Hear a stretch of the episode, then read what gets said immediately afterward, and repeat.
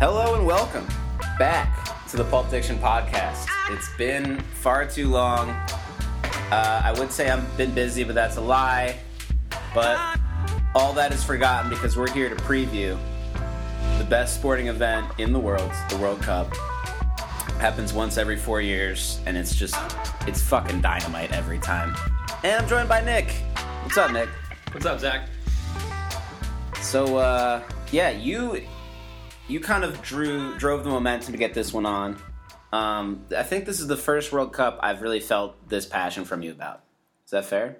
Yeah. Well, I mean, as as you might remember from my piece on coarse words, um, I'm pretty new to the soccer love.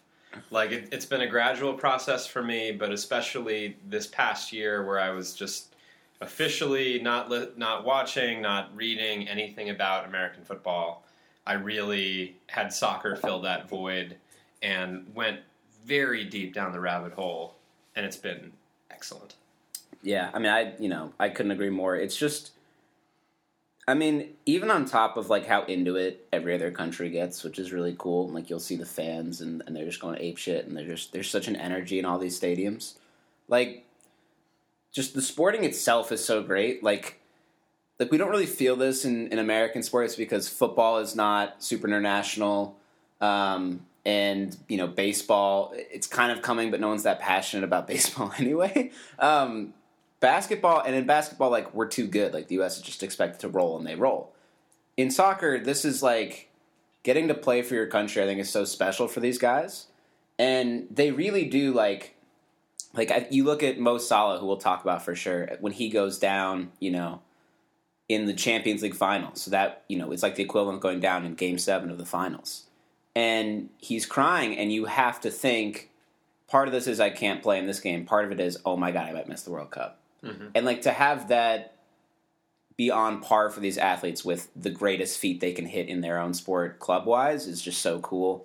And it really speaks to like how how fucking awesome this event is. Yeah. I mean i perhaps being uh, the lefty that i am the the overt nationalism is not what I'm coming to this for. Not saying that you are, um, but yeah, the, the nationalism is not is not super big in my in my sort of thinking. What I love is is sort of the wide open field of competition that like so many different people from so many different places who don't necessarily get the exposure. Like there are going to be players from South American leagues, from you know Asian leagues, African leagues who don't get the exposure that people playing in the in the big time European leagues get, uh, and that's going to be a ton of fun. And and I do think it is like the nationalistic part that I can get behind is for countries that that don't really have um, a lot of power internationally or sort of are, are struggling with like deep domestic issues. I think Egypt is is the you know the best case for this one, who have basically been uh, you know, living under a military dictatorship for a long time, and having Mo Salah and this Egypt team qualify for the World Cup for the first time in like I don't know, thirty years or something crazy like that, maybe more. Um, like bringing kind of that that hope and that like uh, glimmer of better times to come to a place that needs it a lot. So, you know, I, I guess that's my way of saying like like national pride, I think has has something to be said for it. Um, but all the same, it not necessarily uh, people from Germany chanting their their country's name. So there's there's two things to the the like nationalism idea I want to bring up that I think are really positive. Um, one is oh my god, I have to remember them now. One is that these teams are like a little flawed. Um, like because you're building this roster not to find, you know, to like balance out good players or to sign the best players available. You're building out this roster of people who were born in a place. You're going to get these like weird hodgepodge teams. The best example for me of this is Argentina, who have probably four world class strikers on their roster, and then beyond like, I think it's Go it's Godin, their good center back. I'm having a blank. Uh, they're going to be starting. No, Otamendi, they're going to be starting Otamendi and Fazio. Yeah, so like exactly like Sergio Aguero is going to be on the bench, but then Fazio will start. Yeah. Like you just have these kind of weird teams, and they have to. A lot of guys' roles have to change to like figure this out and and really make their the talents in their country blend. Although low key, I like Fazio. Okay. um, the second point I wanted to make. Come on, baby, it's in there somewhere. You go. I just say something. I'm okay. think. Of I it. mean, I, I guess I'll just I'll just close the door on my on my nationalism thing because I don't think that it needs to dominate this conversation.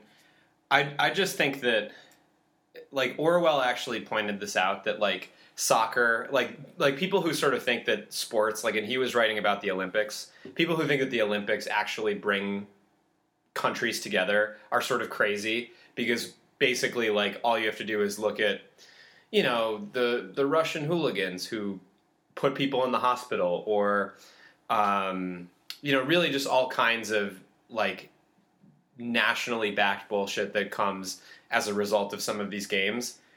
So there's a lot of negativity there but there also is um, a lot of beautiful stuff too especially for countries that that don't have uh, a lot of good stuff being said about them on the national stage all right, it's just gone. It's international depressing. stage i mean It's depressing. okay Whatever. then let's then let's dive right in. Um, yeah, let's dive in. One one other thing I want to point out though. To me, one of the coolest things about every World Cup or international competition, or most of them at least, is some like unsung star or some guy who just is in the wrong club environment, gets the chance to play for their country and just balls out. Mhm. And James was the guy last year who must have made himself $100 million with how he played for Colombia. And, you know, the guys don't get paid that much, but they are aware that everyone in the world is watching these games. So it'd be really cool to see, you know, who knows, maybe someone on a, a kind of mid tier team like a, a Denmark or a Croatia or, you know, wherever just balls out and makes himself a national name and gets signed by a top 10 club in the world. Yeah, I mean that's what that's what makes the World Cup a lot like you know March Madness is that everybody is going balls to the wall, like from the first whistle to the last. I remembered my point. Let's go. Yes. Uh, so this is a friend of mine's point, actually, Dan Kranek. Shout out to him, even though he doesn't listen to the pod. Um, what's great, and it is somewhat nationalistic about international soccer, is that countries have distinct personalities with how they play. And whether that's a factor of their people or of their youth system or whatever, it's 100% a thing. Like, you look at the Spanish national team, and even if like you didn't know the well it's not fair even if they were wearing different colored jerseys and you didn't recognize the players you could recognize the style of play just Mhm. by how it goes um, the dutch when they're actually in international tournaments have a pretty distinct style of play. Germany has a distinct style of play at this point. France um, brazil is maybe the best example. Brazilian football is my favorite football. I'm here for brazil football. Um, so yeah i mean and you know it's just so cool to see that that happen and, and like kind of see all these players come together with similar playing ideals. Um been talking about positional overlap on teams. Spain winning the whatever it was euros with like starting six center midfielders was one of my favorite things to watch in soccer. Yeah, um anyway let's get into it. Enough enough pre-talk. Group a. Yep. you've got oh let's do a very speedy quick how this works. There's eight groups four teams in a group. They each play each other. Three points for a win, one for a tie, none for a loss. Top two advance and get seated on opposite sides of the bracket. And then it's a 16 person single team, single elimination tournament. Um, so no two legs, none of that stuff. Uh, all right, Group A Russia, Saudi Arabia, Egypt, Uruguay. Nick and I had the same two getting through here. I had Uruguay first, Egypt second, as did you. yes. So- Um, yeah.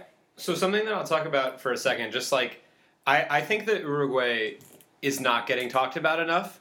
Like you mentioned Diego Godin Godin's name. He's uh he's he's the center back for Atletico Madrid and is the and is the center of a really solid defense. So he's actually bringing a lot to the table. Um, and of course, you know, with with Uruguay, you got to talk about Suarez and Cavani, who are like their world world class forwards. And it's you know, again, you have this sort of weird positional overlap where like Cavani really and Suarez essentially play the same position, but But I would say it's fine. You can have Yeah. two center forwards. yeah, and they're gonna they're gonna make it happen. you just play a 4-4-2 and whip balls at their face. Yeah, and there's there's a guy who I'm uh, putting in who I would like to have everybody look out for. I think he could be a guy like James from last year. His name is Rodrigo Bentancur, who plays for Juve, and he's really young. He's only twenty, um, but he's he's become like a, a real fixture of the Juve team, and I think he's a big part of what got them, uh, you know, as far as they got in the Champions League. So I'm excited to see him him play with you know so much talent up front in terms of like Suarez and Cavani from that midfield spot. Yeah, I mean, you you'd really be hard pressed across the world to find a better forward situation than Cavani than Cavani Suarez. Mhm. Um, and you know that's what Uruguay is going to need. It's it's the three guys you mentioned, those two and Godin. Godin has to lock down the center defense, um, and they just got to hope that one or both of Cavani and Suarez score. Yeah. And I think last World Cup they made a decent run. Maybe it was two World Cups ago. Um, I remember Suarez like blocked a goal and got a handball, but then and they like won that game because of that. But he was suspended and they lost the next one. Yeah, Um, they got one more guy who I who I just think deserves to be on the radar. Um, he has not come over to Europe yet, but his name is Nahitan Nandez, and he is only 22, but he was at 21 named the captain of the biggest team in Uruguay. So um, I, I think that that's pretty cool, and a lot of people are saying that he's going to be scouted pretty heavily and will probably come over to Europe after the fact. So another guy that really gets me excited about Uruguay. yeah, I mean, I think Salah's the best player in this group, obviously, but Oh, for sure. I would say Suarez, Cavani. You could make a case that Suarez, Cavani, and Godin are the next three. Um, Yeah. So that that to me gives gives Uruguay the leg up. Um, Well, should we talk Salah for a second? well, let's. I'm just going to frame it a little bit. Sure. Saudi Arabia, I'm sorry, it's just not going to advance. Nope. And so it, the second spot really comes down to Egypt, Russia. Um, I think they're on the same page where, like, if this was played on a neutral field, I'd pick, you know, Egypt in a heartbeat. And if it was played on the home field of a country that wasn't Russia, I would probably still pick Egypt in a heartbeat. The idea of Russian players playing in Russia, it just kind of freaks me out in the sense that I feel like there's going to be chicanery or cheating. Oh yeah. And, you know, normally you'd have to rely on the institutional integrity of the, the sports governing body, but FIFA might be the most corrupt thing that exists today. In terms of, Oh, like, for sure. I am positive that shady shit is going on. Mm-hmm. Um, but, you know, maybe as long as they don't get to the refs, the game itself won't get too messed up, but it's things like, you know, Well, let's let's alarms going off at the Yeah. hotel and shit. Like, like But it's not a level playing field. let's rewind for a second. Like, so 538 did this great article in December of 2017 that basically calculated the odds of Russia drawing a group that was this easy. Because Uruguay, you know, while I like them a lot, are not the best team coming out of South America. And like to get Saudi Arabia and Egypt and not the best team out of out of South America was like a one in a bazillion chance. Oh, I'm positive they handpicked. They they actually like 538 made the claim that this group, Group A, is actually the easiest group to advance from in modern soccer history. The- I mean, they And the always fact hold that it it's down for Russia. the hosts.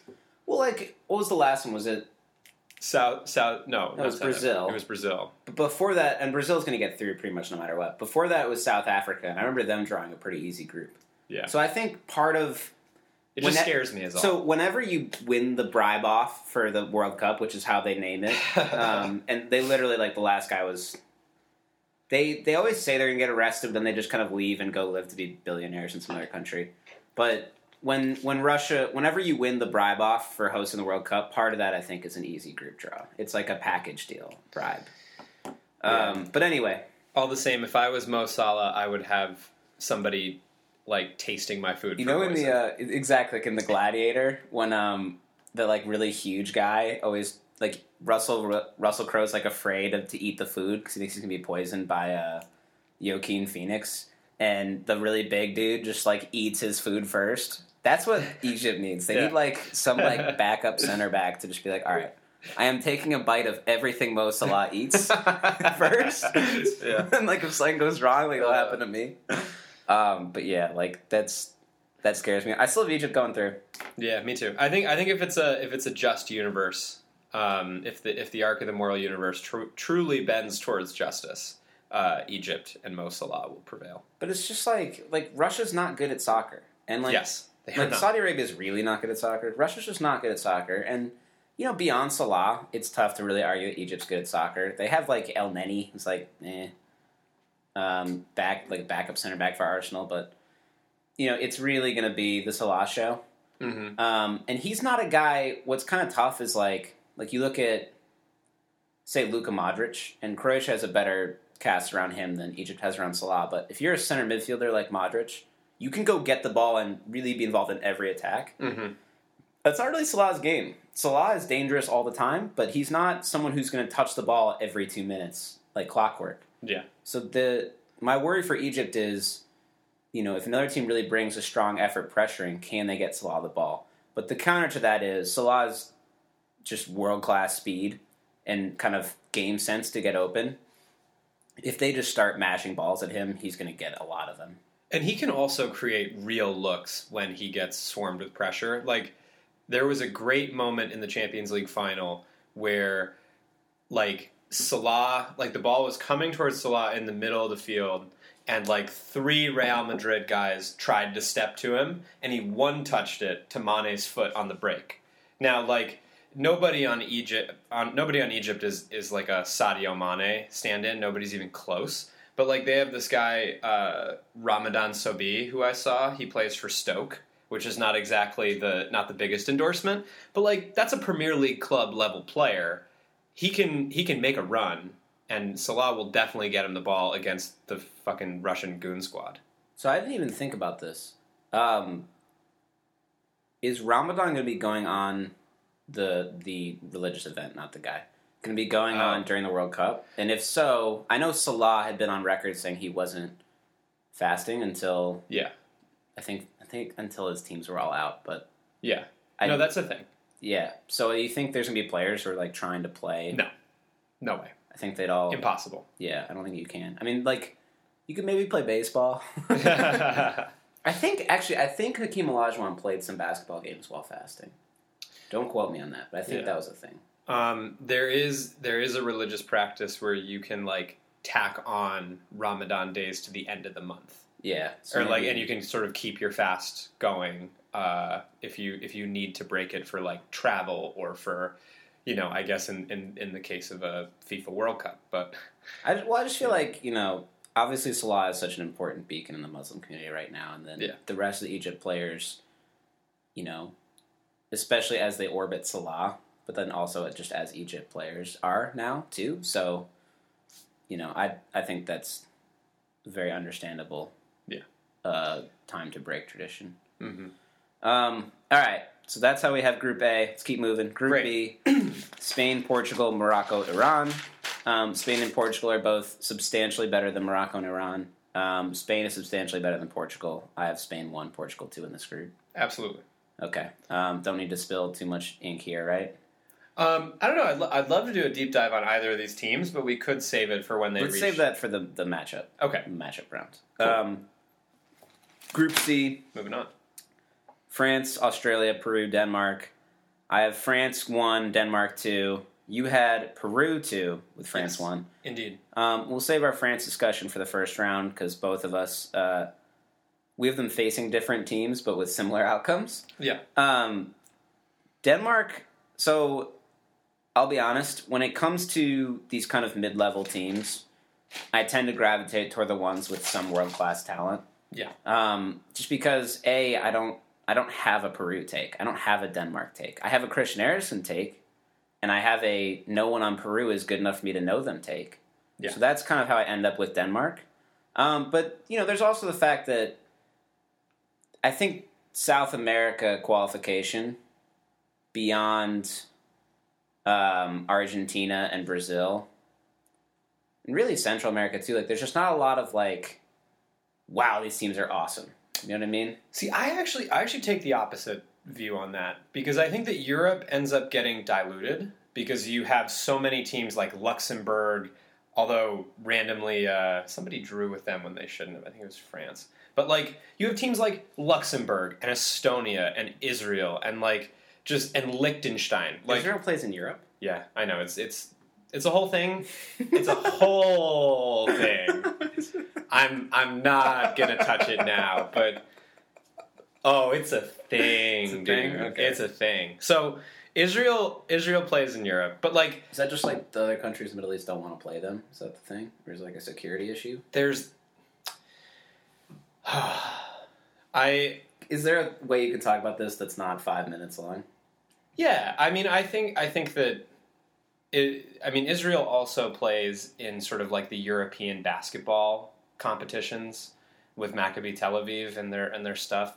There's, it's my understanding that Israel wants to be a part of that scene, and that scene as in like high-powered European sports Mhm. and view like they want Tel Aviv and Jerusalem to be viewed the same way you would talk about Rome or Paris or whatever. And you know, they like Israel in in some places self-identifies as a Middle Eastern place, and in others it it seems like there's there's a desire, there's a yearning to be identified more with Europe. Well, Um, there, there is an economic argument to be made for that being really smart. Sure, record. and and there's also, I mean, There's a lot more money in the Europe tournaments than in the Middle Eastern tournaments, I would assume. Yeah, and there's a whole like, um, you know, European like like a lot of the citizens are like very much identify as like the Ashkenazi Jews who all came from Eastern Europe or Western Europe. Like, you know, there's a sense of like identifying with that region um, in ways that they don't with like the Middle East. But you know, there's there's also like darker sides to it, which I which I don't really want to touch here, but but I think are, are worth talking about maybe at some point in the future. Okay.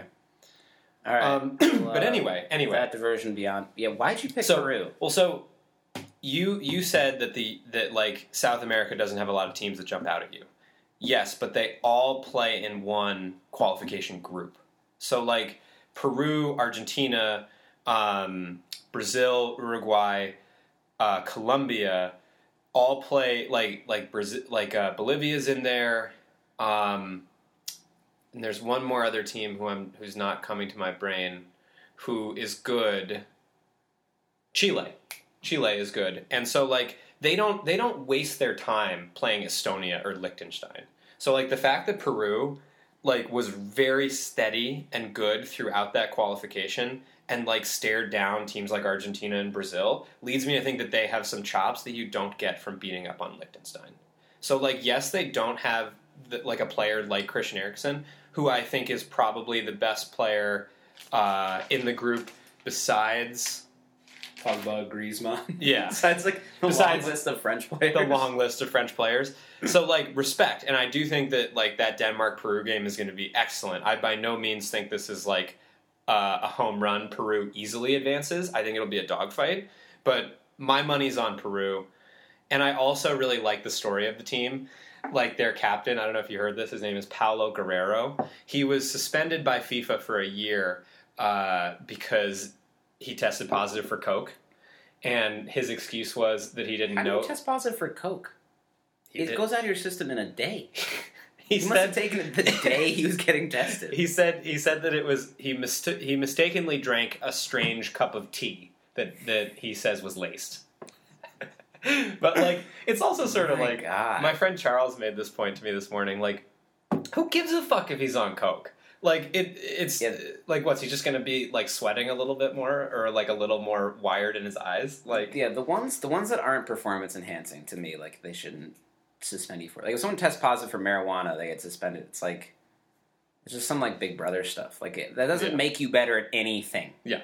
Or anything sports related. absolutely. But he's he's cleared, he's going to play. It's exciting. Um That's hilarious. I so when the way with the way like the groups break down when you have kind of a, a team we think is way the best like France, team that sucks like Australia, and then two teams that are fighting for that second spot, is you're looking at okay, can both these teams beat Australia? Probably yes. Yeah. If one of them ties them, they're in a really bad spot. yes. Um, can either of these teams eke out a tie against France? I don't think so. I think that yeah, well, France France can fold like a like a chair. I mean, they they can mutiny like a chair. they can they can blackmail like a chair. Mutiny jokes are. I still can't believe they mutinied. What, how long ago was that? That was in South Africa. They literally staged a mutiny. I. That's everything I ever wanted from French football was a literal mutiny. um, anyway, I look at that. I, I think yeah, anyone could catch France on the wrong day. I don't think either team is more likely to. Um, I think both of them should beat Australia. Although, when you're a team with more kind of oomph, like I would say Denmark has Mhm. over maybe a steady team like Peru, I'd worry more about Peru drawing Australia. And then you know, in a heads-up match, they're pretty even. But when it's literally like, I don't know, I just don't. I'm not looking at these teams and feeling like I'm particularly scared of Peru against Denmark, or I think Peru has this substantial advantage over Australia. Mm-hmm. Um, but we gotta keep Yeah. keep going on. Uh, group D: Argentina, Iceland, Croatia, Nigeria. Um, you have Argentina one, Croatia two. I have Croatia one, Argentina two. Um, with all due respect to Iceland and Nigeria, Iceland had a nice run. I think in the Euros. Yeah. Um, but I like that was like an awesome run for what their team kind of has to offer. Yeah. I I think against teams like Argentina and Croatia, they're just gonna be overmatched.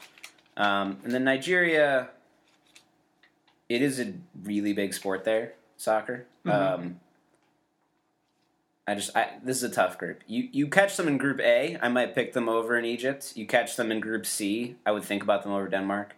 I'm not thinking about them over Croatia or Argentina. Yeah, I mean they've got some dudes who can ball. Like Victor Moses from Chelsea is on Nigeria. That guy Iwobi from Arsenal is on Nigeria. Um, so like they they've got some dudes. But yeah, I just I just didn't see it when I was when I was looking at them in this in this group.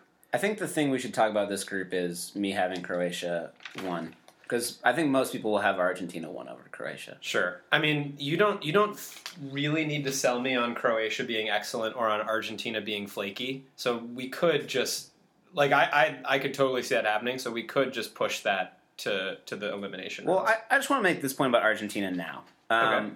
Well, first of all, with as far as Croatia goes, I like them. uh huh. I would pick a lot of teams over Argentina here. Um, Argentina got into this tournament by the skin of their teeth. it's just like with Argentina, Messi is the best player alive, full stop, in my opinion. Um, but and they have all these other world class players: Higuain, Dybala, Aguero. Um, I wouldn't call Mascherano world class, but he's very good. Um, Di Maria's good, Di Maria is good, but a although I don't think Ma- yeah Mascherano's going to play. a like those guys don't line up well. They're all like forwards.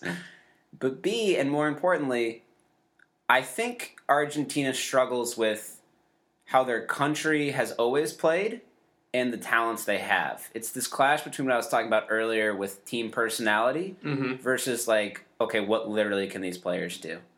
And Messi, as much as he's Argentinian, almost plays Spanish. Um, Like basically grew up there, right? yeah, he moved there when he was like six or seven to go play for for Barcelona. But it's it's like I just think if if you want to build a team around Messi with all these attacking talents, you should be playing like this beautiful, spread out, possession oriented, super dangerous game.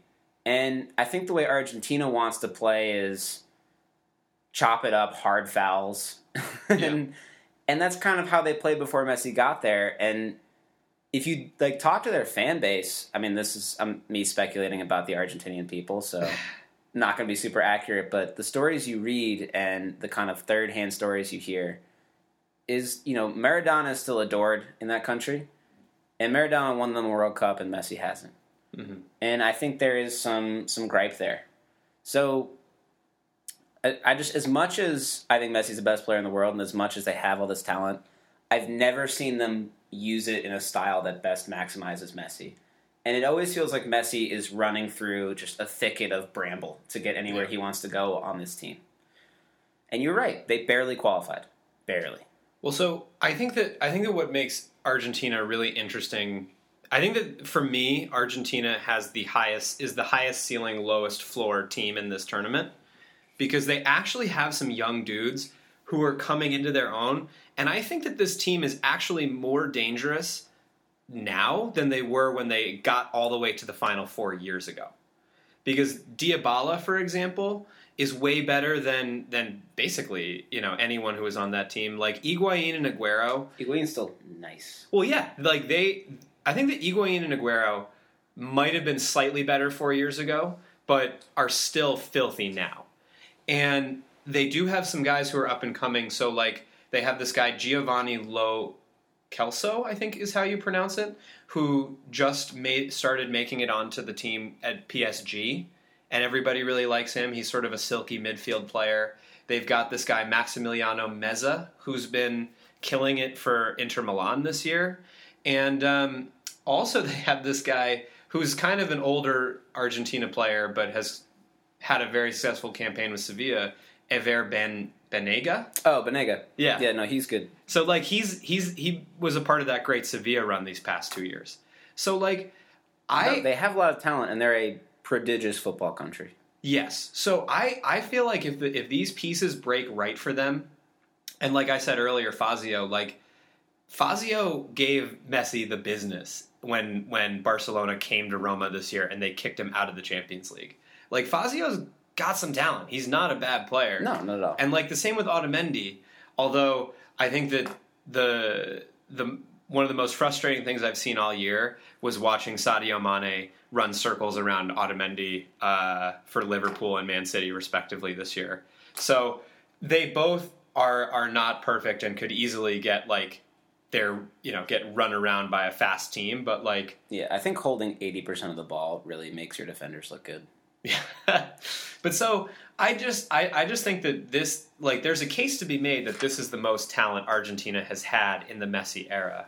Um, or like the Messi as like the star of the world era. which is really the last two World Cups. I think there's a lot of parallels between um, Messi and LeBron. Sure. And you know, as you kind of get to, we'll do a little final stuff. I'll make you talk about it a little bit. Um, as we get to the end of LeBron's prime, even though it's nowhere near in sight, he like he knows that at some point he literally can't be the best player in the world forever, hmm and it's kind of almost amplified for Messi because you can age in dog years in soccer. A and B, this is his last World Cup. He's a guy who's accomplished everything he could possibly want to accomplish personally with four Ballon d'Oros and for his club with how good Barcelona's been the last 12 years. This is the last thing he can possibly, this is the last hole in his trophy case, is a World Cup. And in four years, he might not be one of the three best players in the world. He might not be one of the 20 best players in the world. I hope he is. He really could be. And I think he has the potential to have a long, sort of second prime as a center midfielder. But with Messi, like, you just, you never know when it's going to go. hmm And this right now might be his last shot. Sure. So I mean, I, I'm I'm super cheering for this team. Like, regardless of where we see them, you know, getting eliminated or whatever. I because as a as a huge Messi fan, I I hope that they go far. Me too. So All right, let's move on to Group E. I have Brazil one. Oh, it's Brazil, Switzerland, Costa Rica, Serbia. I have Brazil one, Serbia two. You have Brazil one, Serbia two. yeah. So this was this was really interesting for There's not a ton to say here, right? well, Did you have a serious thought of Switzerland over Serbia? I did. Well, I think that that's what a lot of people are picking. I don't think that Serbia is a popular pick. Oh, Um, so Switzerland, for context, is ranked sixth in the world by FIFA, which is asinine, admittedly. But like, this is a team that really mucks up the field. Like, plays a very like has a good national style of packed in D. They've got a, a you know a bunch of like German and um, English players on the roster. So like. Um, so like a few who come to mind are Lichtsteiner, who plays for Juve, um, Michael Lang, who played so well for FC Basel in their Champions League run. Um, Ricardo Rodriguez plays for Milan. Nick He's the- Steiner, Shaqiri, Xhaka. Yeah, well, Xhaka I hate. Um, if you if you want a ten word answer on why I am not picking them, it's because Granit Xhaka is their like main playmaker. is their number ten? No, he's their like. So if you ever watch Arsenal play, which this it's getting borderline masochistic to watch them play. Like they try and play this like super possessiony game, and they plop Granit Xhaka on the defensive center midfield all the time, and like he's he's not good at anything beyond thirty five yard shooting in in soccer, and to me that's the worst skill. That's like being great at shooting twenty footers in basketball. Like there's such low probability propositions anyway that shooting them two percent better than someone else, like I don't want that shot. You know what I mean? Yeah. So, like the idea that they're just gonna be like, all right, we've got this, you know, awesome, you know, England star Granit Xhaka is gonna play make for us. That just frustrates me so much because he doesn't pick good passes. He's big, but he won't win anything in the air. He'll just blow off defensive assignments all the time. And like I would trade bad defense for great offense in defensive center midfield, but he's trying to play like Pirlo and he passes like Michael Bradley. It's just brutal. That's good. Um, yeah, I mean, I I think that most people, I think that a lot of people are picking Switzerland because they have a track record of playing pretty well in this tournament, um, and they do have a roster that is full of guys who are starting in English and German leagues. I mean, we should mention Shaqiri for a period of time was like the third best winger on Bayern and was a really good player. And then he was bought uh, by Stoke Yeah, in England, and he's like solid. So yeah, he's he's a good player. But I mean, talk about like talk about like a like ridiculous qualifying. So like Switzerland beat teams like Hungary, Andorra, Faroe Islands, Latvia, Faroe Islands, Andorra again, Hungary again, Latvia again, lost to Portugal, beat Northern Ireland. That was their qualifying group. So like like yeah, they looked like world beaters against those bums, but like you know, not to not to hit this Europe is diluted point over and over and over again, but like but here you go. here we are. Anyway, um, I do think Costa Rica is worth mentioning. Keylor Navas, I think, is an amazing, amazing goalie. He's playing he's played so well recently too. And it's kind of unreal that like Real Madrid keeps getting linked with De Gea. I mean, it makes sense because De Gea is Spanish, and they want somebody to come in and like fill that Iker role. It makes sense Um, because anyone who's the best at what they do in the world is going to get linked to Real Yeah, but like they're not. It's crazy because Keylor Navas is an excellent goalie.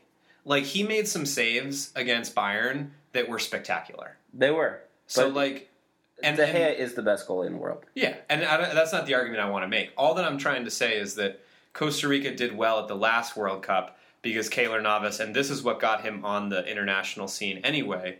Um, basically, pulled a rabbit out the hat, and I think you know I'm not I'm not predicting Costa Rica to advance. As we said, we're picking Serbia, but um, I think that Costa, there's a path forward where Costa Rica concedes like one goal in both the Switzerland and Serbia game and can eke through.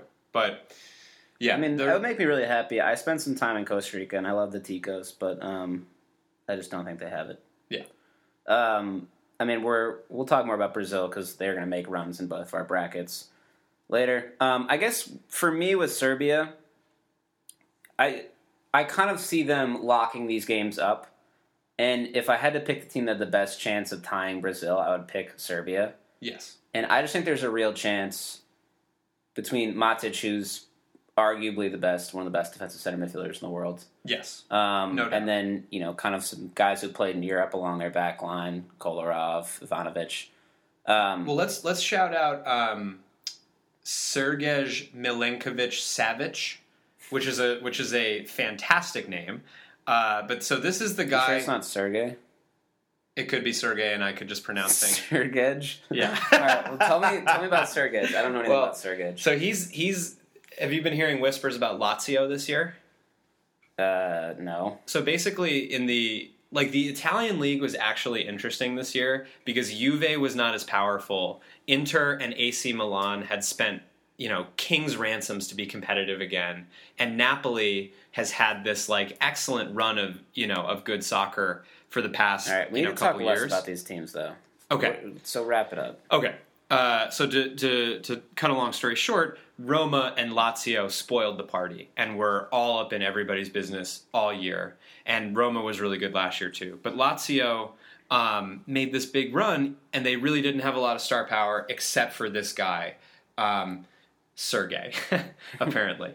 and now he's being linked to um, a bunch of teams, and the asking price is hundred million pounds. Wow. So he's he's a solid player. So they're trying to keep him. yeah. All right, moving on. so he's gonna be trying to get paid. Awesome. Maybe he'll be the emerging star. Could be. We Uh, could have many. Group F: Germany, Mexico, Sweden, Korea, South Korea. I have Germany one, Mexico two. Um, you have Germany one, Mexico two, right? Or did Uh, you take South Korea? In I took South Korea just for fun. Um, I think that this is another group that I don't really have a good feel I for. mean, whoever comes in second in this group is going to get steamrolled by Brazil, in my opinion. Yeah. So My my feeling was that um, was that Son from Tottenham Hotspur was the best player in this group, uh, who's not on Germany. Germany, and then that's that's really something. And then there's a guy Hwang Hee-chan who's on uh, Red Bull Salzburg. I think that's a Austrian team, but like there's talk that he's going to be a 40 million transfer to a league this year. So my thought was just that South Korea's got some exciting attacking talent. They're a team that, you know, I think what's cool about the Asian teams is that so many of them are close. They they play together a lot. Um, anyway, yeah, I think they're going to have a good style and have interesting attacking pieces. I agree with you that Son's better than anyone on Mexico. I mean, Washed Up Zlat might be better on Sweden. Although, is he even going to play? no, He's out. he's out. Yeah, even with when I thought he was playing, I thought he was a little too washed. Once you go to the MLS, you're a little too washed, just in general. Yeah. Um, I I just kind of like the way Mexico play. Um, when I'm really pissed at U.S. soccer, I'll pull for Mexico against the U.S. because they actually you- play soccer. You mentioned them. Damn it. oh yeah, we tried to make it. Whatever. Um, I was I was. we were close. We made it 40 minutes. Yeah, Um, shit. anyway, I like the way Mexico plays. Um, so I think they'll knock the ball the best of them, Sweden, Korea. Yep. Uh, so I put them second. Cool. Um, moving on, Group G. Uh, I've got England one, or sorry, it's Belgium, Panama, Tunisia, England. I've got England one, Belgium two. I've got Belgium one, England two.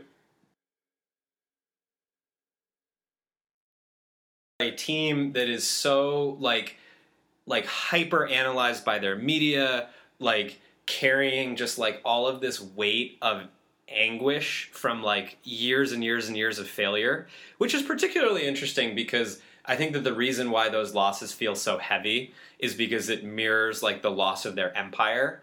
Like they were supposed to be I know, this is true. They were supposed to be winning these World Cups against all of the like, you know, uh brown people that they had been conquering militarily and when they started to you know lose the empire and lose all of these soccer games i think that it you know absolutely threw their national psyche through the loop. But anyway i think that they're they're carrying way too much weight and even though i like their players individually and i think that they will get out of this group i think that belgium is just um, an infinitely better team with infinitely less uh, baggage. So I agree with you that like, and I think Belgium. Most people will pick Belgium one in this group. On England, I, I- well, let's just agree first of all, it's those two over Panama, Tunisia. yeah panama tunisia i Um, have nothing to say So with England, I, I feel like the English like zeitgeist and general persona is just so like sarcastic and self-deprecating and like woe is upon us that like that like when they start doing bad like no fan base would get as tense and negative as the england fan base. Yeah, their um, Um, their, their id is pretty dark, you could say. so like so like you know i feel that. And you know i think the last couple years when they just eat through their groups and lose in the round of 16 and penalty shootouts or whatever they did um the last couple tournaments uh, you know you see this coming right? And Yeah. you, you kind of feel it before it happens. But i think this england team is really going to have a different vibe to it uh, because it's no longer built around bummish ass Wayne Rooney. First of all, Yeah, and you know, last World Cup, I think we were in the stage of Rooney's career where he still thought he was one of the five best players in the world, and some English people tricked themselves into thinking that, but he really wasn't. mm-hmm. And you know, I look at this English team.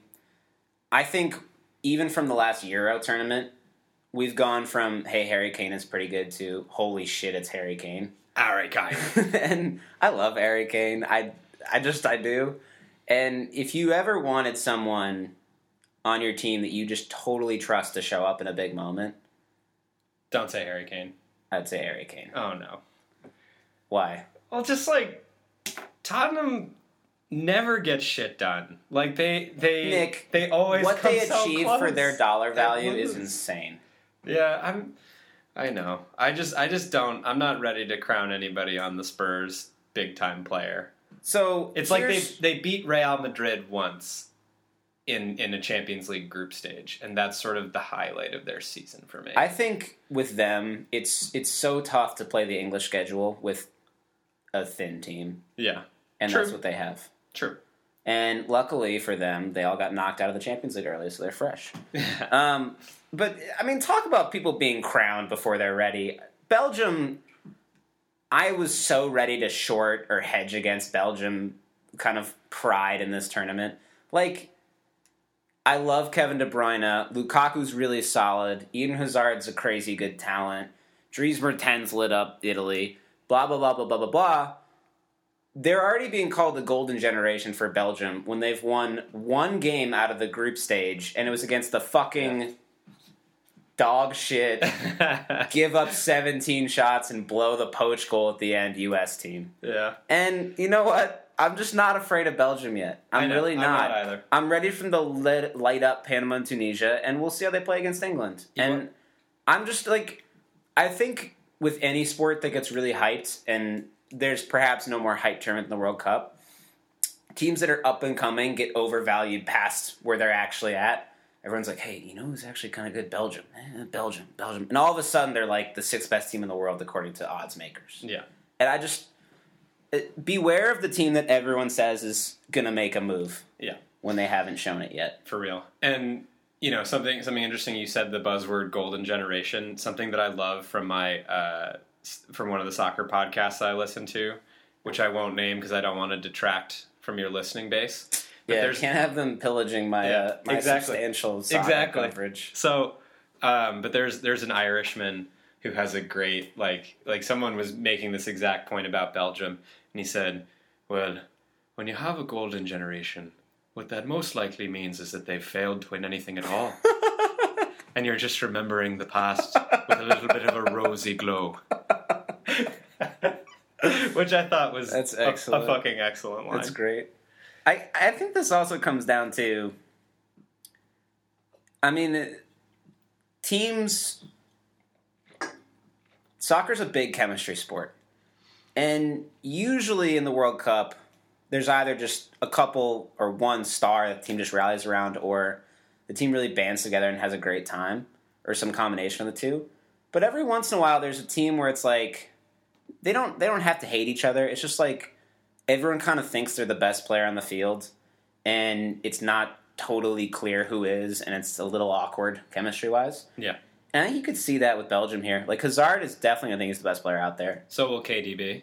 De Bruyne should think he's the best player out there. Yeah. Mertens probably thinks he's the best player out there. Lukaku thinks he's the best forward. Also, low key, Mertens doesn't super play the wing, so like, and that's gonna be what he really has to do in this case. Yeah. So like, that's not right. And KDB actually talked shit about the coach. I think like a year ago when they were showing not showing up in qualifying. I can't think of more different identities to play with than how Hazard played, how Lukaku played, and how De Bruyne played this year.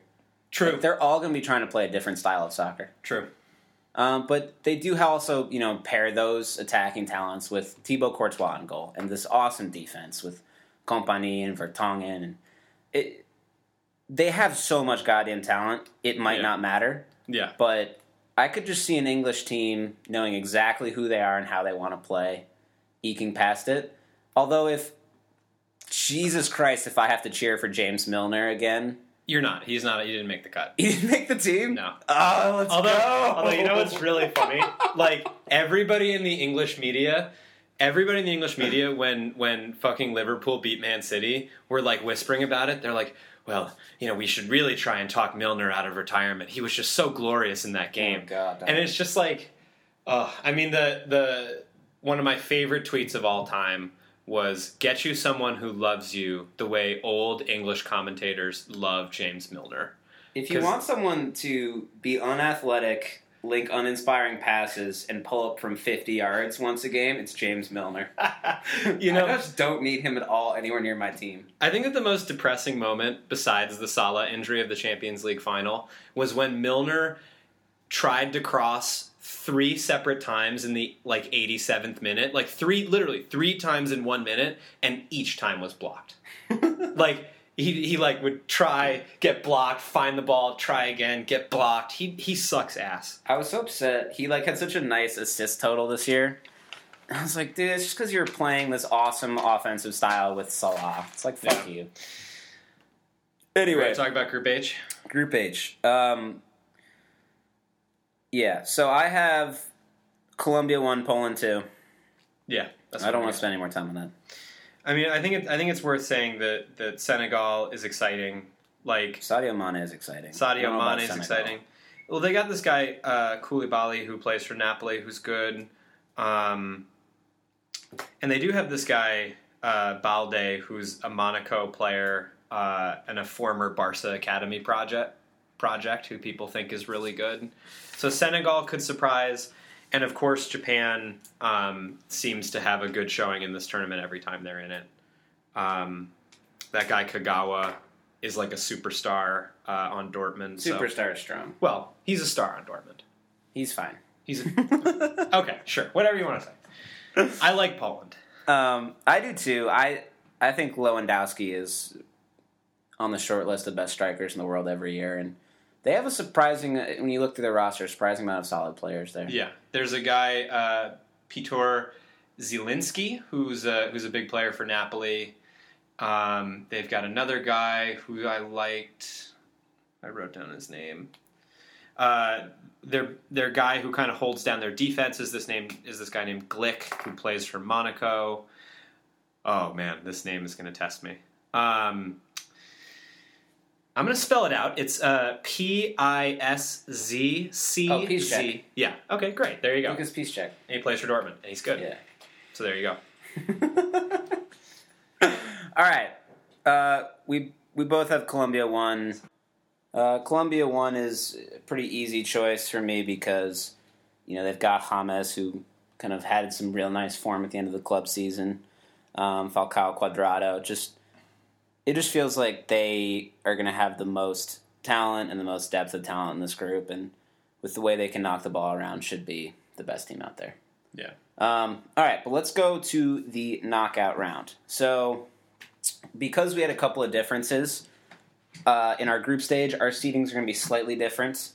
Um, but whenever they're different, we'll just each give our own picks. Um, so, starting at the left side, we get Uruguay, Portugal. Mhm. Um, and both of us had Uruguay going through. Uh, Yeah. Portugal coming off a Euro win, so defending champs of sorts. Uh, but just feels like for me, Cavani plus Suarez greater than Ronaldo, and I've never loved the Portugal team. I thought they made a really inspired run in the Euros, um, and then kind of held it down when Ronaldo went out. But you know, Pepe has not gotten any better. Nope. Um, Nani just keeps kind of disappearing a little bit more and more each year. Um, and you know, I love Ronaldo, but but I've been on record criticizing his game, saying he's much more now of a well, criticize is a strong word. He's much more now of like a forward forward than someone you I would expect to like kickstart some offense. Um, and then with Uruguay, you know, I just think top to bottom, a little more talented. You got Godin to kind of not no one man marks in soccer, but they have a really competent center back who can hang with Ronaldo and you know as well as anyone maybe. And uh, you know, just Suarez Cavani. That's what I come back to. Um, similar thoughts for you with Uruguay? Yeah, I, I just like their team. Uh, I think that they've got. I think that the, the people have more solidified roles. They've got young players that I like. I mentioned Nandez. They've got um, they've got this cool guy Federico Valverde, who's a midfielder up and comer. He's in the Real Madrid uh, system, but he's out on loan, God knows where. What I'll say about Portugal is that I really like um, Bernardo Silva because he's a Man City guy and he is very exciting and played well in um, in the qualifying. So I hope for good things for him. Uh, I do like that guy Andre Silva, who was a big part of AC Milan's attack. So I think that Portugal is going to be an exciting team. Um, yeah, but like you said, I just I just don't see it. I, I think I think Uruguay's got got more punch. Yeah, and I kind of feel like, I mean, it's not going to be how Ronaldo thinks, but he's kind of done it for Portugal at this point, winning the Euro. Yeah. I don't think he's going to be expected to win the World Cup. Yeah. Um, okay, so that moves us on to I have France Argentina because I had Croatia over Argentina. You have France Croatia. Um, We and both had. each of us have France bowing out. Um, As much as I criticized Argentina for never building around Messi, I do think, especially after I project them to falter and come second in the group, you're going to get kind of this special, this is our last chance Argentina run to start it. And, you Well, know, let's talk shit about France. that's why Sorry. are you, that's what I was winding up to. Um, my, my bad. I'm just I'm eager to do it. So yeah. let's do it. So France, like, I mean, if you like, if you're playing FIFA, they're one of the best teams out there. Like, they have these great players. Yeah. Um, I just, I don't think they've figured out how to turn all these players into a coherent team that scares me. Yes. And, you know, I think Griezmann, it, it's kind of what I was talking about with um, uh, Belgium. I think Griezmann plays a much different style of soccer than, say, you know, Matuidi does, then say, Pogba, Pogba. than, say, you know, Douglas Costa. I just think these guys are all very spread out and don't really play with each other. Um, and, you know, I think. I think you might get a situation here where it's going to really be Pogba's team, and Pogba's going to be like, "This is my team and my time to shine." And I don't really trust Pogba in that way yet. He's an No. awesome talent who, when he shows up, shows up really hard, and he can do everything in soccer well. But game to game consistency, I don't feel his presence the way I feel other top players in the world. Absolutely. I mean, I think that what's going to be interesting about France is that they're so steady down the middle. Like Kante, Matuidi, Ma- Matuidi, um, Samuel Umtiti, and Rafael Varane. Uh, so like Umtiti and Varane play for Barca and Real Madrid respectively. Like that's a lot of solid defense right in the middle of the field. And I love Ben Mendy out on the uh, you know out at right back or left back. I forget which one he plays these days. So he was he was a very exciting part of Man City before he tore his ACL. I, So- I don't love him in this tournament. He looked really friggin' rusty when he played a little bit this year. Yeah, well, I mean, he's coming back from an ACL tear. I don't think he's going to be fully ready. I don't even think he might not start, dude. Yeah. So, but I just, I just worry that like, so like Dembele, I don't fully trust. Oliver Giroud, I think should Olivier. Olivier Giroud. I say one in France is named Oliver. Whoops. I'm sorry. I just, I just, I, I knew it was Olivier. I just Okay, sort of- Giroud. Giroud and Mbappe. I think just like, I, I don't think they have any idea what to do with these guys. I, So- so yeah, I don't know how you play Giroud on this lineup. Like, I think if you play Giroud, he has to be the lone forward. I thought what Chelsea did with Giroud and Morata was insane when they play together. Yeah. Um, so if you're going to play Giroud, then you're pushing Griezmann to wing basically, or you go two forwards, and then where does Mbappe go? So it's it's kind of this this mishmash of styles with the the guys they have up top. I I think what I'd want to do is build it around. First of all, that defensive core you talked about with Matuidi, Kante, and then Pogba at center attacking mid. Like a lot of people theorize that part of why Pogba was so inconsistent is that uh, Mourinho had him way too far back the Yes, field and was kind of really making him play to his weaknesses, uh, which is the criticism of Mourinho is that he has one style and can't really adja- adapt to his players, hmm um, which I'd buy. And this is a great chance for Pogba to say, "Hey, like, you know, I'm I'm world class. Like, watch this." Yep. And France are a better collection of players than Argentina, and that's usually what Argentina falls back on. So that's a little scary for them. Yeah. I this is just an emotional pick for me. I just don't. I think Argentina is going to get this feeling like, my God, this is the last chance we have. Yeah. And I just think they're going to come out with more urgency than a French team that might come out and say, "We're better than this team. We'll be fine." Sure. Uh, do you want me to give my argument for why I think Croatia could beat France too? Yeah, that I probably would have picked France over Croatia for the record. I, I just think that Croatia just makes a lot of sense together on the on the field, and I feel like they're gonna they're gonna do everything that they need to do. So like, I just think that Rakitic and Modric in the middle. So first of all, I think that Modric individually is better than anyone on the France team. I'm I'm pretty comfortable making that statement. I think he's better than Griezmann. I think he's better than Pogba. Um, I think he's just so steady. And Mandzukic, for all of his you know imperfections, is a good player who can put the ball in the back of the net. And you want to hear a funny Mandzukic story, which I which I came across. What? So Mandzukic um, got this tattoo, or wanted to get this tattoo on his back that said, "What doesn't kill you makes you stronger," but he wanted it written in Hebrew. And he, like his tattoo artist, like didn't really know how to write in Hebrew. Yeah. So it ends up saying, uh, if it's not to kill me, it will make me stronger. But kicker is, the tattoo artist didn't know that Hebrew is written right to left, not left to right. So it's like pure gobbledygook. So like, so Manzuka just got this gibberish Hebrew tattoo all over his back. Um, That's so great. Come Yeah. on, Mario. so it's stories like that that makes me want to pick this Crow team, and I just, I don't know. I, I I feel a similar way about France as you feel about Belgium. Just a lot of smoke being blown up the ass, and like Croatia's just been here before. They got a bunch of guys who are professional. I, I just so I, I buy what you're saying. I think the talent gap is too profound. Could be. I just think you're gonna have if they roll out like uh, Griezmann, and Mbappe, um, you know, name a person on the left wing, Dembele maybe. Dembele front three, and they'd put Pogba, Matuidi, Kante, and then it's like Varane, uh, Umtiti. Umtiti, like back back, Yeah.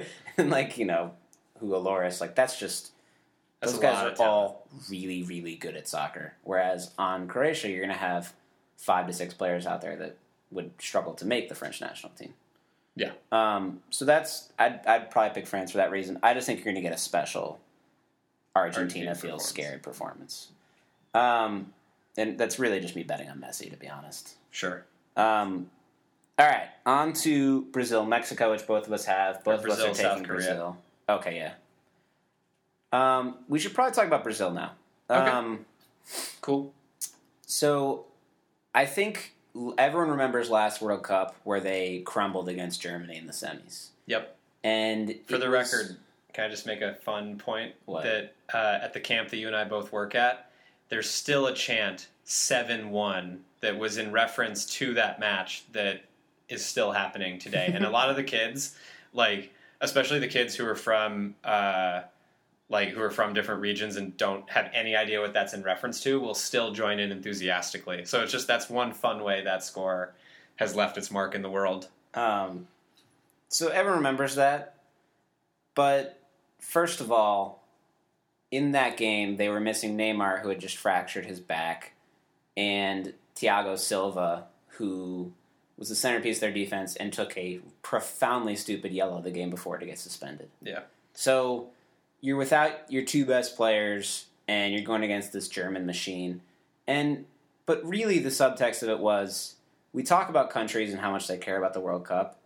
Brazil might be the most. Like they, like I read a player should be an article from Marcelo about like painting the streets. Like, like they get really into it and they expect to win every game, and especially when they're hosting, they expect to win every game Mm-hmm. and to you know see them lose 7-1 they weren't that much worse. I just think they had all this stress about needing to play really well and you, you saw when they won games guys just be like crying like oh my god we didn't lose this round. They had all this stress about getting it done and i think just once they fell down 2-0 it just snowballed and it was just over. Like the last five goals germany scored were almost like tap-ins you know what i mean? Yeah. Well, I, I gotta say, like, I think that honestly, there was a bit of a there was a bit of a torch passing with with Thiago Silva, um, yeah he's not going to be a huge part of this team which I think is critical because I don't think that he like is clutch. Like, there was this there was this story about him um, in the last like South American Cup or whatever that was, where they were in a 16 penalty shootout against Chile, and he like cried and didn't want to take the penalty kick because he was too afraid he was going to miss it. and like that's just some shit you can't come back from as like a captain. Yeah. But so, but what I like is that uh, someone else like Marquin Marquinhos, I think is, is how you pronounce it. Like he's taking on that mantle of top center back. Ali- Alisson, the uh, the goalie from Roma, uh, who's so good, is is really going to hold things down. Well, so for me, the key to this team, talking about actual soccer, is you know how the Brazilians like to play. Yeah. Marcelo's their left back, which basically means they play an extra left winger. And you know it, it may be Alves at right back. It may Alves be Felipe hurt, Luis. sadly. It, it may yeah. So they'll play whoever else they play. That guy will be up the field too. Yeah. So really, what happens is I hope for their sake it's not Danilo. you either need to score like three goals a game, or you need just brilliant center defense and midfielders. which they have. And that's to me why I feel so comfortable sending Brazil a lot of rounds in this. Mm-hmm. Um, is they're going to be this dynamic offense with, and we can go through the attacking talents next. But for me, a Fernandinho Casemiro combo in defensive center mid just so solidifies that center of the field defensively. Yeah. And you pair those guys with an offense that's going to be Neymar, Coutinho, uh, Gabriel Jesus, Willian, Willian. Douglas Costa, And Firmino. Firmino, um, and you're just getting you're gonna get this onslaught. Low key, I would I would keep Gab Jesus on the bench to start and start Firmino because I feel like I feel like Firmino's whole game is being almost like a false nine, like a striker that makes things happen for his wings. And because Willian and Neymar are so dangerous, I almost feel like it's a better use of your time and talent to have somebody who will finish the who will finish the easy tap ins when he gets them, but will really know how to like like I I think that playing with Mo Salah is good prep to play with Neymar. Yeah, absolutely. I mean, you treat those guys very similarly. Um, And is just going to chill on his left wing spot, but be the farthest guy up the field. So that leaves Firmino a nice spot in the center um, to to operate from, which is where he likes to be. I'm worried that Neymar's going to well, first of all that he is going to just have too much pressure on his shoulders as he always does, but also that he is going to be distracted by the bazillion rumors that seem to follow him everywhere. He's he's just past that. I think that dude is so confident in his game. There was a there was a clip of, of Luka Modric in their recent friendly. Like they they traded jerseys and the cameras or the, the audio on the cameras caught Modric saying to Neymar, We're waiting for you. and I shit you not, like the English tabloids, the Spanish tabloids, like the French tabloids talked about it for a week. Yeah, I mean that's soccer, dude. Um, all right, so we both have Brazil rolling. Yeah. I have England, Poland. You have Belgium, Poland. You took Belgium to win. I took England to win. Poland's fine. I I don't expect them to put up a lot of a fight. Nope. I think we should save some time there. Great. So the right side of the bracket, Spain over Egypt. I love you, Mo Salah. It's just not going to be enough against Spain. Yep. Um, and then I have Croatia over Denmark. You have Argentina over Peru. Um, in both cases, I think there's a talent gap. Croatia Denmark is not terribly profound, but it's still there. Um, and I don't think those are teams that I think can win the title. So I'm not going to spend too much time on that either. Um, Germany, Serbia, Germany. I mean, I not kind of enough said, right? yeah, I'm actually more down on Germany than most. All right, let's do our Germany chat now then. Sure. Well, so first of all, I love Jogi Löw. I he's he's like one of my favorite figures in soccer. I think leaving Sane off the roster puts you in Muppet status, in my opinion. It really does. I think that that's a super like I I hope for his sake because I enjoy him so much that it doesn't end up coming to bite him in the ass, and I feel like it almost will. People are talking about him taking over the Real job. Like he's an esteemed coach. Yeah, that'd be fascinating. Didn't Zidane retire? Yeah, That one almost retired. that one almost slipped past my radar. Like, what a fucking weird story that is. No, I loved it. I fully endorse it. Well, it is it is like a total MJ thing to do. Well, it's- like yeah, it's like you you win win- three Champions Leagues back to back to back. He, I mean, he basically spent this whole year on the hot seat until his team won the Champions League. Yeah. So like that's just the Real job. Is like you get fired unless you win La Liga and go deep in Champions League, or win the Champions League and go deep in La Liga. And if you win neither, you're out. And like, it's just insane. And I think even when he got the job, a lot of people were snickering about like he doesn't know tactics, like that kind of stuff. Yeah. and he just had this masterful command of who to play when and how to reach his stars and his team. And it worked. It, it was kind of Phil Jackson esque in that way. And I think to come back for a fourth year, I just I don't see how he could have summoned the same motivation out of his players, and he wasn't going to outthink the other coaches in the leagues. Yeah.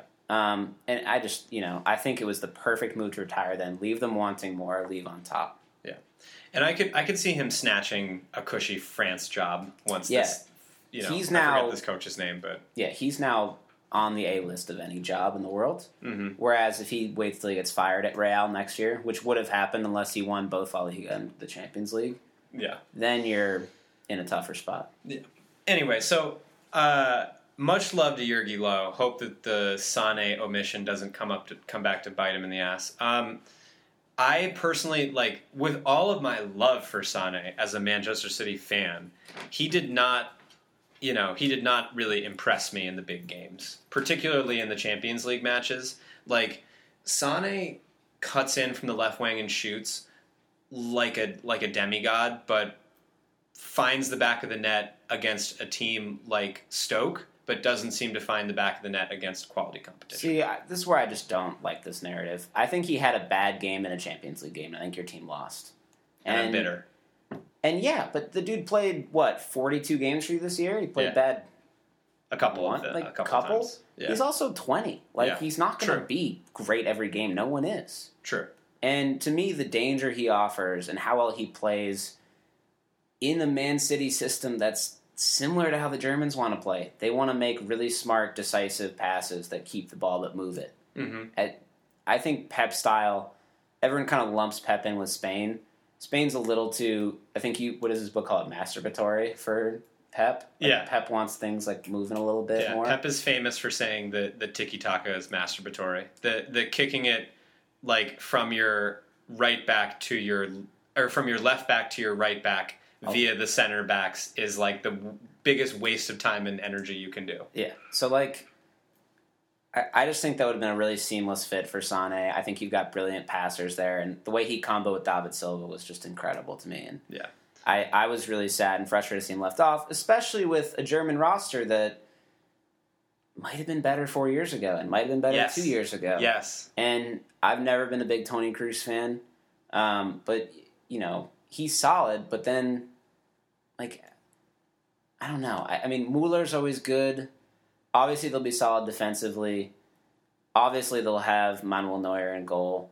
But but actually, Manuel Neuer, I mean, he's he he like breaks his foot every eight months. Like, I mean, I think he's supposed to be healthy right now, but like he couldn't even play in the Champions League. Like they they had to have that doofus who had the ball slide through his like slide under his body. So like, I don't know. I I'm not. I think if Manuel Neuer had played a full season for Bayern and was himself, I would feel slightly different about this team. But Neuer, I think, is a bigger question mark than something to really count on. And so, like you said, um, like Hummels and Boateng, like were better four years ago, definitively. But they're still awesome. Like They're I'm not worried awesome. about their defense at all. And I do like Kimmich a lot. I think he's going to be steady. And but, Um, you know, you get into their midfield, and it's like, okay, Kroos is incredible. Reus, I'm excited to see on a national stage. That dude is always Always freaking hurt. hurt. Yeah. sad. Um, but, But like, like, Khedira and Ozil, I don't like. we're rolling out Gundogan, Khedira, like. Özil. Like, I, I just I don't need I don't need this group. You know what I mean? Yeah. Özil always plays better for Germany, and I think he'll get a lot of respect from Jogi Löw. Um, but it's that, and then you get to the forwards, and it's like, okay, is Mueller my only center forward? Am I really playing Mario Gomez? Like, really? There's this guy Mario Timo Werner who's supposed to be good. He plays for RB Leipzig. But He's- this is part of like the Jogi Löw thing. I think it'll be Mueller or Gomez to start up top. yeah, Like I think he's going to roll with the old guys, and I just don't. I don't love it. yeah. I don't think it's going to be helpful. I their team. especially don't love Gomez. I don't know why you bring him instead of Sane. That's well, or just I don't know. I It's bananas. my worry for their team is they're not going to have enough attacking oomph, and without Sane, that worry furthers. Um, but they they will roll Serbia, and I think they'll roll the winner of Colombia and Belgium, Colombia, or Colombia. England. I think Yeah. that's a very favorable draw for them. Yeah, I mean, I think Germany cakewalks to the semis, but for sure. I this is not um, the machine I'm afraid of. No. Um, so final round of the open round. We got to wrap this up soon. Yeah. I have Colombia over Belgium for all the reasons I talked about Belgium, and I just think they're going to really get tight and choke it a bit. Yeah, and I have Um, Colombia over England for all the For reasons that I mentioned about England. hilarious. All right, let's loop back then. Uruguay versus Argentina or Crow. Yeah, I have Argentina being Uruguay. I, I like Uruguay. Um, I think Argentina has more talent, and then I think I just think you're going to get such a nice Messi performance. Yeah, I mean, I have Uruguay over Crow. Um, I would have picked Argentina over Uruguay were they in that spot. Okay, cool. Um, and we have Brazil and Belgium slash England. yeah, I have Brazil over England.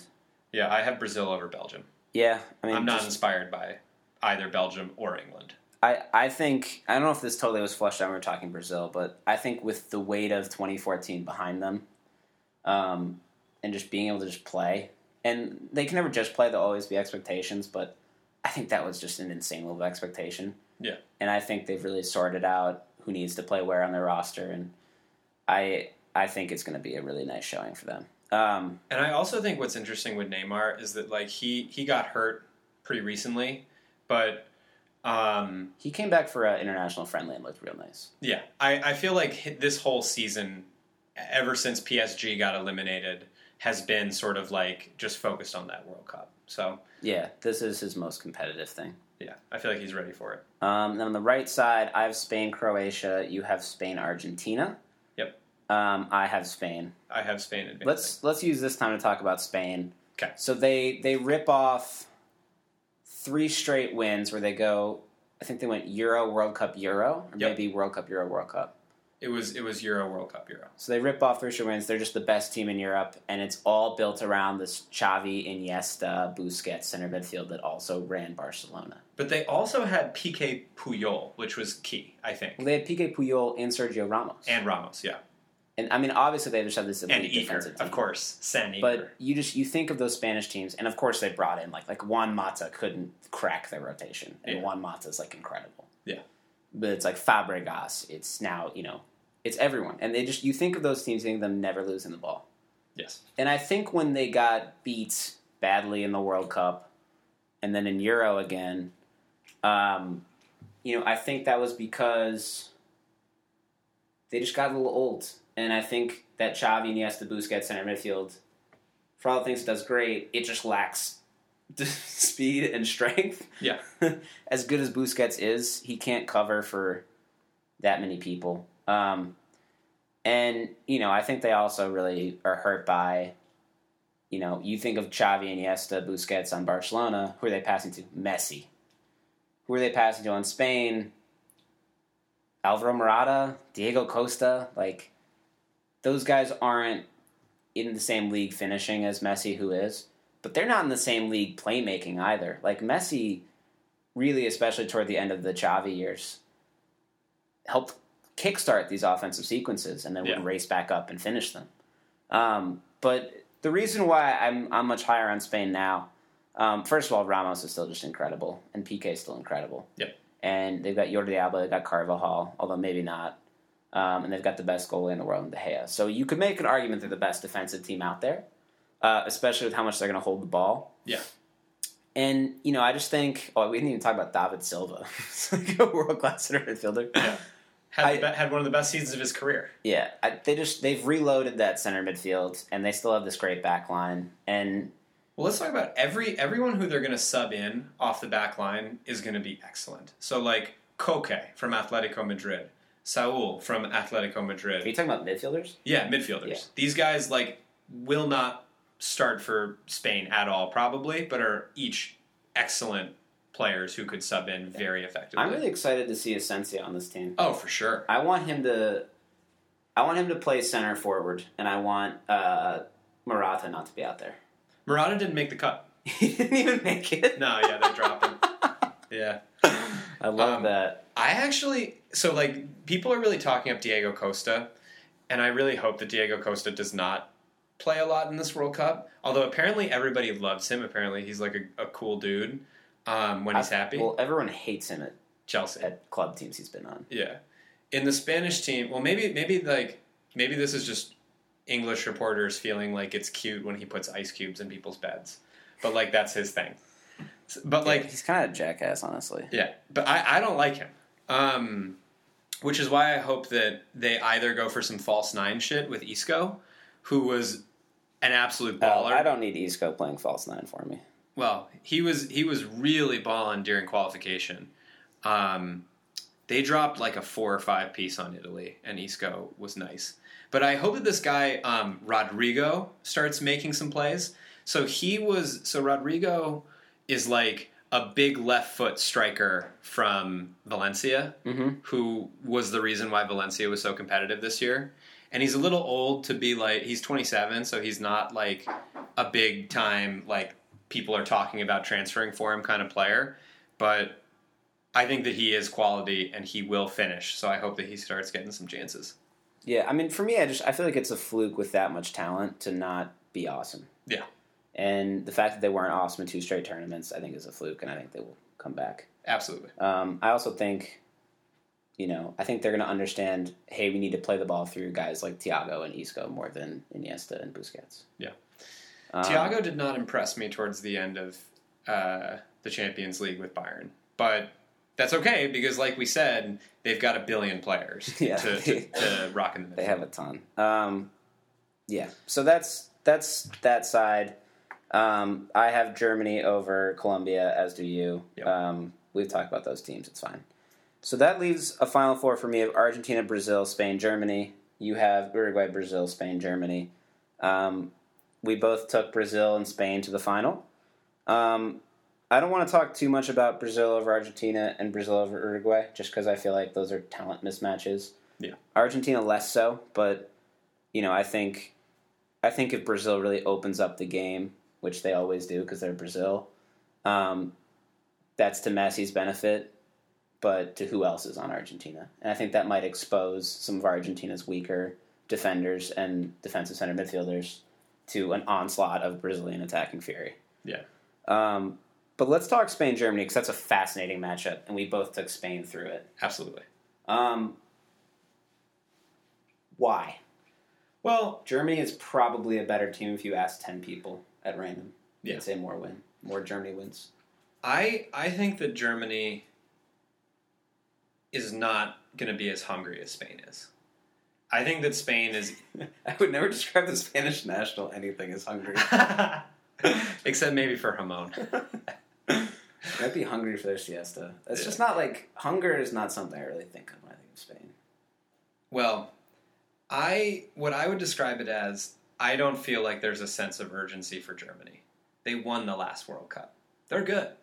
Like I don't I don't see guys like Kroos and Muller and you know uh I don't know any anyone on that team who's who's really just like like really chomping at the bit.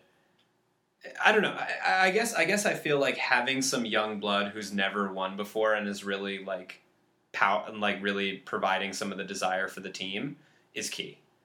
And like I think that guys like Isco, guys like Asensio, guys like um, Saul and Koke, um, just just bring in and like De Gea too, like because he wasn't you know he wasn't on the teams that that won the uh, that won those championships. I just think that there's there's new excellent players for Spain that have never won and you know are looking to to reach that level for the first time. And I think it's hard, really, really hard. I don't think has anyone ever repeated like back to back World Cup. Absolutely. Probably Brazil. Well, yeah. I mean, in the modern era, though, Um, in the last like fifty years. So it was Germany, then Spain, then before that Italy, before that I think Brazil, and then before that maybe Brazil.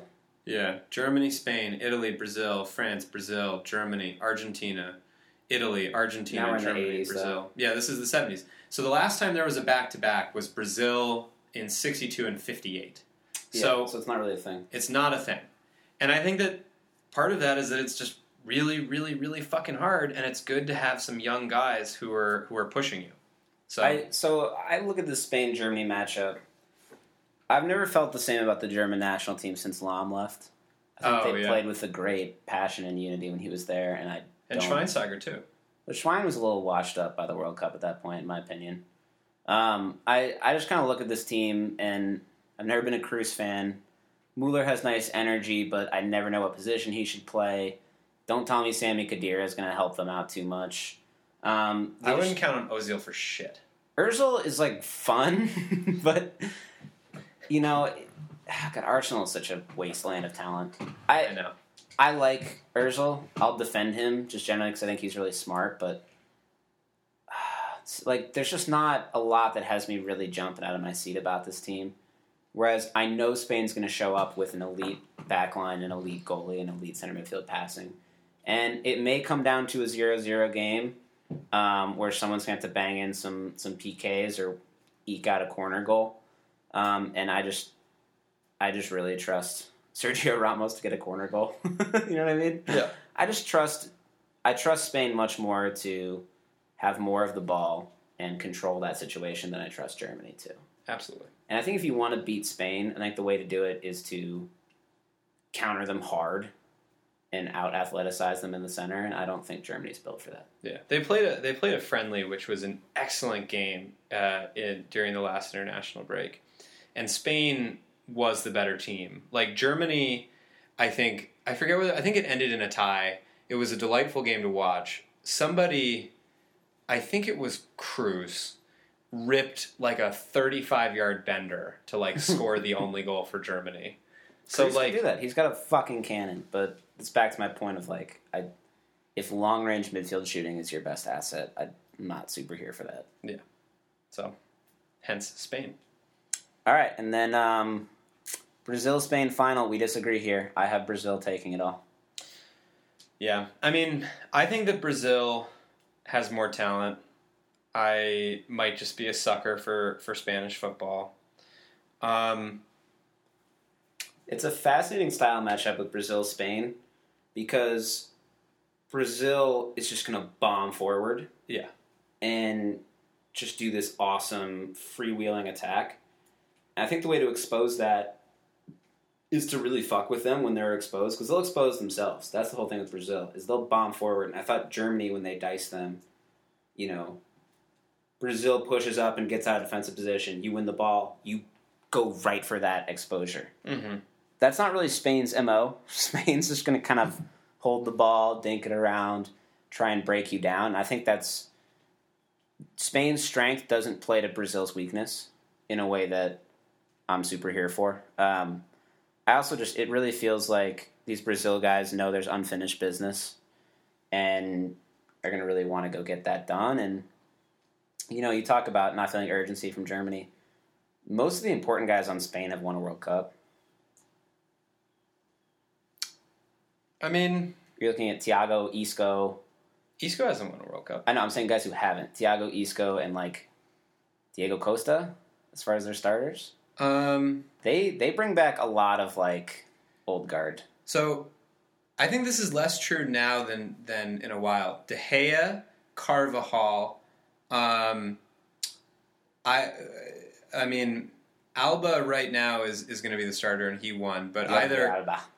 either um, Odriozola or Aspic Azpilicueta. Aspilicueta. I don't think. Well, actually, Azpilicueta might have won on the last one. But also like Saul, Koke, Thiago, Asensio, Isco, and then whoever they get up top, whether it's Lucas Vázquez, Rodrigo, or Diego. That's that's enough guys who haven't won. I think. You know, like it, like you're right. Busquets, Iniesta, Ramos, Alba, Pique have won, but like that's less than half of your starters. So I feel like that's just enough experience to be composed during the final game and have some guys who are ready to go get it. Yeah, I mean it's a World Cup. Everyone's motivated, but I just I think you're going to see a little more energy and oomph out of this Brazil team than you'll see out of the Spain team. Um, but all right, that's uh, that does the preview. All right. Anything you want to lob in? Um.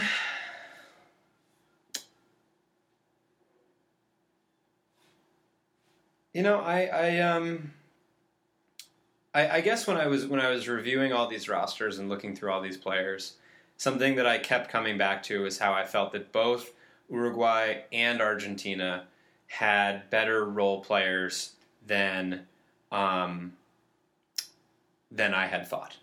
Like if you just play FIFA and you see like these great players on Uruguay and Argentina and nobody else, like it looks like a wasteland back there. I don't think that's the case, and I think that um, I think that what like FIFA does some really good things for us because it helps us to to you know see some players who we might not be used to seeing and actually put a rating on them so we can have a rough idea of how they play. But one way that it fails us is that people who aren't like dominating a European league are not given a lot of credit.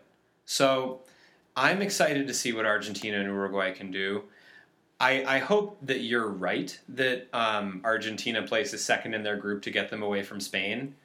Because uh, I would love to see an Uruguay Argentina um, round of eight matchup. I think it could be excellent. Yeah, um, I think you're right that people people really do tend to leverage FIFA for most of their analysis. um, I, I guess I try and come back to. I mean, it's tough because I love all these teams, like you know your your Croatia's, your Mexico's, your. I mean, Egypt is maybe not good enough to be in this conversation, but the teams that are solid but have no real good chance at winning the whole thing, mm-hmm. um, they're really fun to watch because inevitably one of them will crack the final four, and it'll be really fun, uh, and, and, they'll kind of get all the underdog status, and everyone will be pulling for them. But you know, at the end of the day, it's really tough. Anyone can win a soccer game. It's really tough for an undermanned team to win like six. Yeah. Um, so you know, if, if, I'm looking at the odds, say, or I'm trying to find who's the horse I want to jump on, I really keep coming back to, you know, Germany, Brazil, France, Spain, Argentina, Belgium. As much as I'm doubting Belgium, um, and even then, I think Argentina's flawed and I think Belgium's bombish. So I, it comes down to Germany, France, Spain, Brazil for me. And so, even if you throw France out, then it's just Germany, Brazil, Spain. So if I was if I was betting, I like Brazil plus 450. I like Spain plus 600. I like Argentina plus 1000. If I wanted to take something that was higher than that, I would swing for uh, Portugal at, at plus 2500 or Uruguay at plus 3300. I would never bet France plus 600. That seems like crazy town to me. If I'm looking for the best value, I'd probably go England plus 1600. Oh. I know it's no. like taboo to think. No. It'd be like picking like the Redskins to win the title or something. Uh. Or some like horrible team that always is uh. bitten. Um, Dude, how could you not go for Uruguay if you're going for the value play? Or Portugal? Because they're worse. Than England? Yeah. No. We all just write uh. off England because we've watched Rain, Wayne Rooney pout too many times. Just trust me, they have good players. All right. This can work. Okay. Looking forward to that Belgium England game. me too. Watch Belgium just roll the competition. all right, let's uh, let's wrap it though, because we're gonna cut a second pod, maybe. Probably it for the day for me today, but maybe next time. All right, maybe next time. All right, thanks, Nick. Peace.